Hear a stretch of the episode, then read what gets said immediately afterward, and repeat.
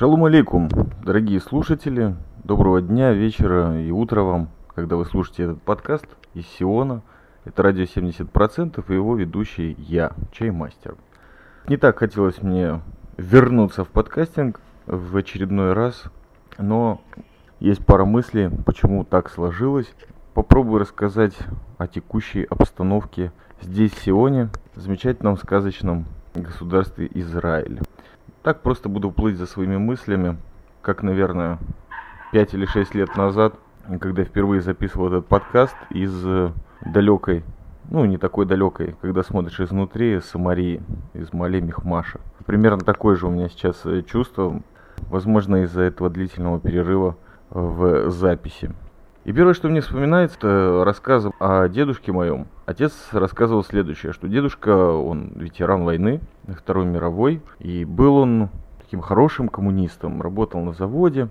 И вот несмотря на все свои коммунистические воззрения, такие умеренные, приходя домой, он включал где-то в районе 10 вечера радиоприемник свой, громадные еще такие гробы деревянные. И тихо-тихо, буквально на самом нижнем уровне громкости слушал радио Коль Израиль, то есть голос Израиля.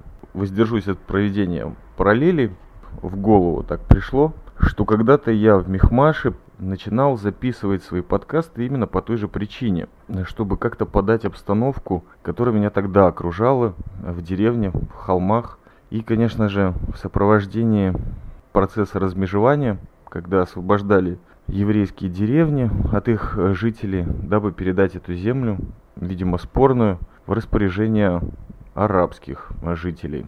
И вот как-то хотелось подать свой взгляд изнутри, чтобы рассказать правду какую-то или просто свой взгляд на вещи изложить, потому что в СМИ тогда все было очень смутно. Я уже не говорю о международных, но и в израильских тоже. Было много всякой каши, ненужной, неправильной.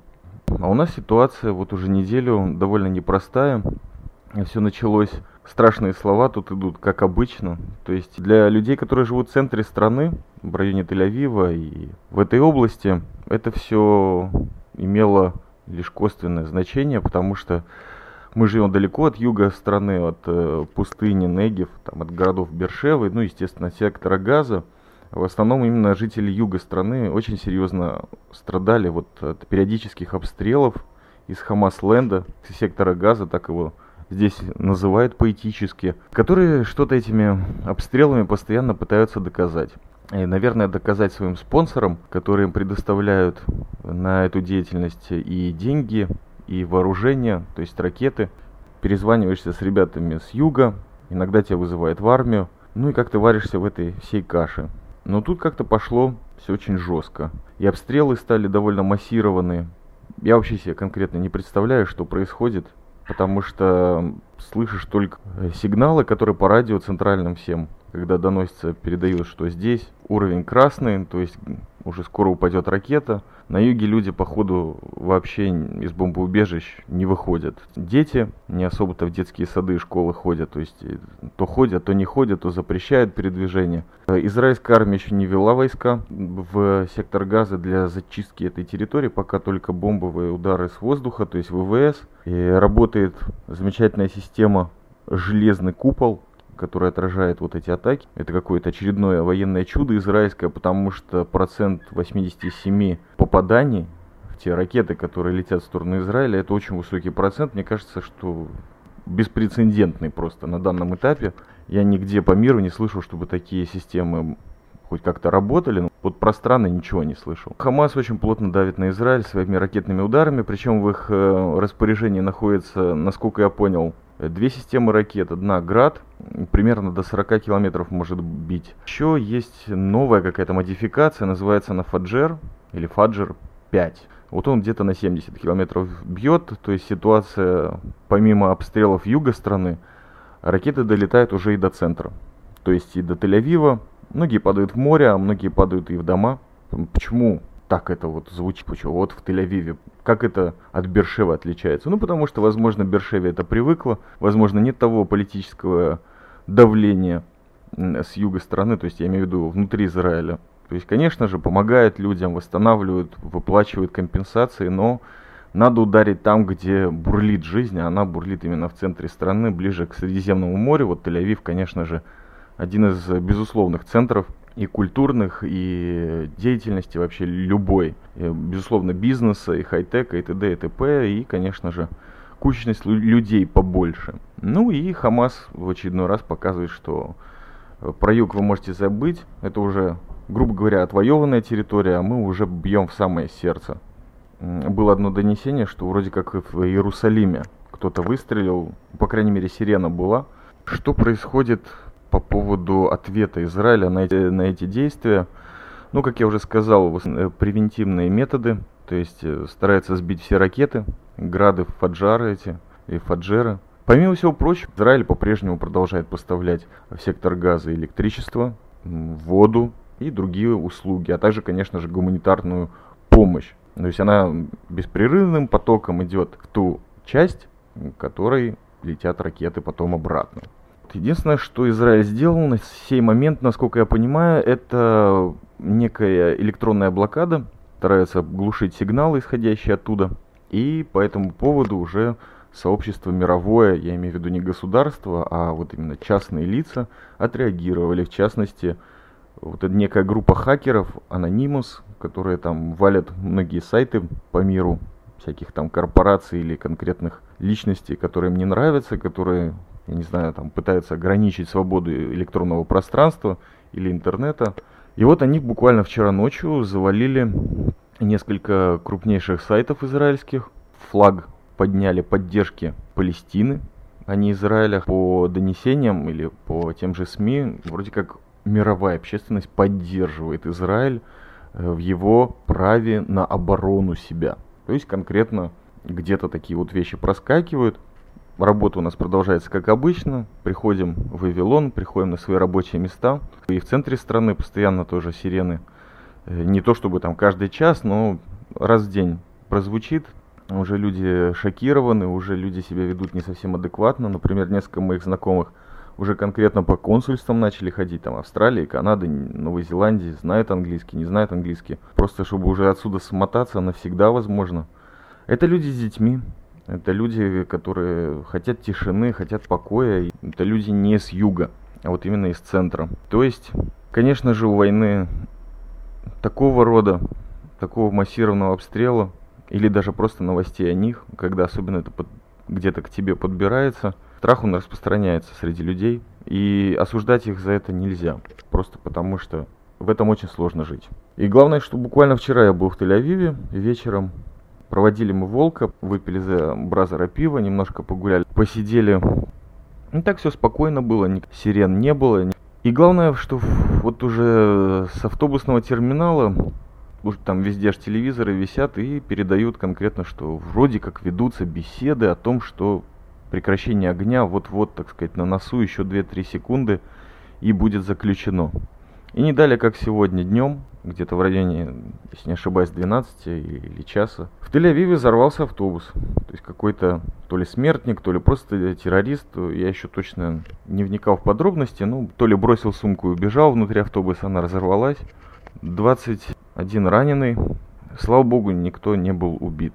Надо вам заметить, что место, где этот автобус разорвался, это прямо северных ворот Генштаба в Тель-Авиве. Но, с другой стороны, это очень было близко к больнице, куда, собственно, люди были ранены и доставлены очень быстро, получили свое медицинское обслуживание по данному поводу. Поставлю на одну минуту маленький подкастик, который, мне кажется, всю вот эту обстановку лучше всех доносит.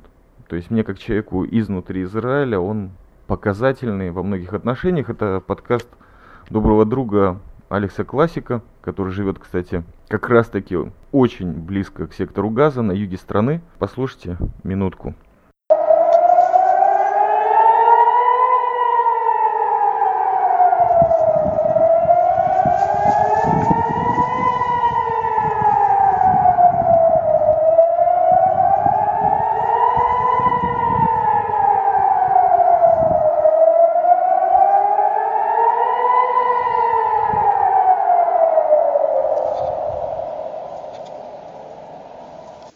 Доброго всем времени суток, в эфире очередной Монокль и я его ведущий Алекс Классик. Вот то, что вы сейчас услышали, это сигнал воздушной тревоги. Он звучит тогда, когда в нашу сторону летят ракеты, и есть э, вероятность того, что она упадет где-то вот в пределах города. Ощущения не из приятных. Вот. Поверьте, и я надеюсь, вы это прочувствовали.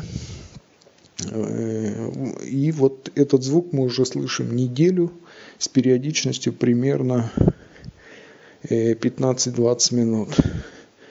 На днях я запишу очередной полную версию значит, э, подкаста, все вот эти мои впечатления о, вой... о текущей войнушке и т.д. и т.п. Так что ждите. А теперь еще раз хотите, если отмотайте на начало и прослушайте. И так раз 15 минут. Я дам ссылку в шоу-нотах на его подкасты. Послушайте, что человек говорит. Он периодически старается записывать прямо вот сейчас о той обстановке, в которой живет. Можете задать ему вопросы в комментариях, я думаю, что он ответит. Естественно, мне как человеку, который уже давно стал офисной крысой, как я получаю информацию? Получаю информацию на работе, где главная установка фирмы, да, несмотря на тяжелую обстановку в Израиле, это все пишет гендиректор, нам очень важно показать, что израильский бизнес все еще крепко стоит, и мы проецируем на мир бизнес as usual даже не знал, как к этому относиться. Ну, просто письмо по рабочей почте пришло. Прочитал, стер. Заходишь в Facebook. В Фейсбуке тоже, конечно, интересная ситуация, потому что вроде как до этого какие-то приколы, какие-то фишки, какие-то ролики, музыкальные различные релизы. Но вся лента на друзей забита различными публикациями, посвященные этой обстановке. Здесь эта обстановка у меня просто начинает быть каким-то словом-паразитом постоянные ролики, постоянные какие-то ссылки, статьи. Надо вам сказать, что есть у меня две ссылочки на ЖЖ. Одно, по-моему, связано с «Эхо Москвы», а другое просто адекватные люди из России, если не ошибаюсь, а может и ошибаюсь, тоже гораздо более внятно, чем я сейчас рассказываю, написали вкратце о том, что привело к этому конфликту, немножко предыстории и, конечно же, свое экспертное мнение. Весь прикол в том, что жизнь продолжается. Веришь, что когда-нибудь это кончится. Возможно, в ближайшее время. Министры периодически выступают, что-то говорят по радио, по телевидению, в роликах Ютуба. Говорят о том, что мировое сообщество нас поддерживает. Вроде как Хиллари Клинтон сюда приезжает. Или уже приехала. Тоже на какую-то тему поговорить. При всех стараниях меня охватывает сомнение и вопросы, конечно же, что я могу сделать. Вот я дизайнер, сижу, читаю в основном или просматриваю Инстаграм. Очень увлечен в последнее время этими картинками. Там тоже есть несколько таких компаний, которые сами люди пустили в ход, там Stop the Terror, и просят свои какие-то вещи подкинуть, какую-нибудь фотографию с надписью. Голубей над морем и надписью Stop Terror мне как-то не хочется выкладывать. Ну, такие фотки, безусловно, есть. Или люди, которые на руках пишут стоп и фотографируют это в различных позах. Все это создает некий такой баз, брожение вокруг темы, но я абсолютно не знаю, что происходит в мире.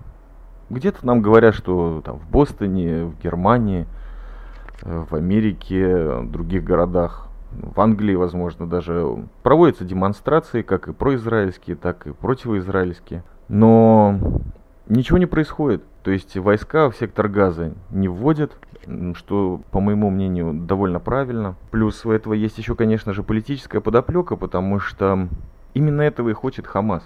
То есть вот, э, когда я говорил в выпусках год назад, наверное, «Свободная деревня» о том, как себя ведет Хамасленд по отношению к Израилю, то именно этого и добивались, и добиваются, и каждый раз совершенствуют свои способы давления политического, то есть обстрелы ведутся не точечно, то есть не хотят там разбить больницу в Тель-Авиве или где-то в Бершеве, ну попало куда попало. Там, наведение, вы знаете, тоже разное, бывает у них в основном неприцельное. Главное создать конкретную обстановку, чтобы она накалилась, чтобы Израиль вел войска в сектор газа, и тогда можно на весь мир кричать о том, что вот нас опять давят, опять убивает мирное население, пихать уже трехмесячной давности мертвых младенцев, женщин и детей в камеру, чтобы показывать, сколько всего убитых со стороны палестинцев. Надо сказать, что пока что путем очень тяжелых, скорее всего, пока что, слава богу, моральных жертв, Израиль сдерживается и не вводит войска, чтобы там все смести. Хотя, в общем-то, мысль такая напрашивается и, наверное, у многих, многих людей. А Хамасу что? У Хамаса интересная ситуация. Вот это одна из тех поразительных, мне кажется, ситуаций. Я как бы не страдаю наивностью, но когда именно на ненависти можно заработать хорошие деньги. Вот в этой области, сектор газа, люди занимается именно этим. То есть конкретно Хамас, организация, которая на высшем уровне была э, принята в России, насколько я помню, несколько лет назад. Э, оружие российского производства очень хорошо в секторе газа идет, заправляемое туда Сирией и Ираном. Такое острие копья, которым Сирия и Иран пытаются разволошить Израиль. Возможно, это тоже часть программы, потому что Ирану тупо нужно доработать свой атом, четко создать свою ядерную бомбу, товарищу Башару Асаду в Сирии нужно подавить уже остатки. Я не знаю даже, кто ему там сопротивляется, потому что эта резня уже месяцами продолжается. Обострение конфликта в Израиле ему конкретно на руку, потому что от него отвлекутся наконец-то.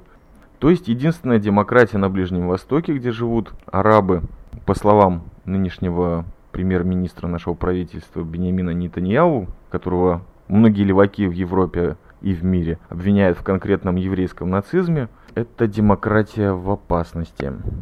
Вот так вот живем в реальном рейве. Постоянный бум. То там, то здесь. Вообще в мире за последний год, я, конечно, опять-таки возвращаюсь к тому, что не хотел с этого начинать свои выпуски, но, видимо, нужно возвращаться к каким-то корням. Хотелось бы напомнить кино или что-то о нем рассказать, но на ум сейчас приходит только «Темный рыцарь», последняя третья часть Криса Нолана – которая вот буквально в августе, что ли, вышла в кинотеатре, а уже появилась на DVD с русским переводом, а также недавно вышедший фильм про Бонда «Координаты Skyfall», которые оба посвящены угрозе терроризма. Причем не простого терроризма, а именно терроризма, заряженного глубокой верой. Не буду вам спойлерить, но мне кажется, вот в этом победа двух художников, то есть режиссеров этих двух фильмов, которые просто взяв какую-то франшизу, высказали свой взгляд на вещи. Возможно, на то, что их пугает. Тут же вспоминается то из социальных сетей один плакатик, который какой-то человек, по-моему, в Америке выставил. USA, то есть Америка 9.11, это воспоминания о теракте близнецов, и внизу написано Израиль 24.7, круглосуточно. Не знаю, буду ли еще на эту тему записывать. По-моему, выходит довольно нудно, но, возможно, это какой-то размышленческий подкаст. Размышление – это время. Время – это то, что у нас пока что есть, слава богу. И пока мы чуть дальше от сектора газа здесь живем, но все равно в одной стране, нам больно за наших друзей, за наших родственников, за тех людей, которые связаны с нами кровным родством или просто хорошие друзья, но живут за границами Израиля и, возможно, беспокоиться еще сильнее нас. Их хотелось бы успокоить, такое православное сказать, типа все мы врутцы Божии. Наверное, так и есть, по крайней мере в это я верю. Но эта вера под рейв-бум проходит достаточно серьезную проверку, конечно же. И терпение, и нервы, все закаляется огнем. Что бы хотелось сказать в заключение, будьте на связи, товарищи. Следите за обстановкой, не верьте в пропаганду, да ни в какую вообще.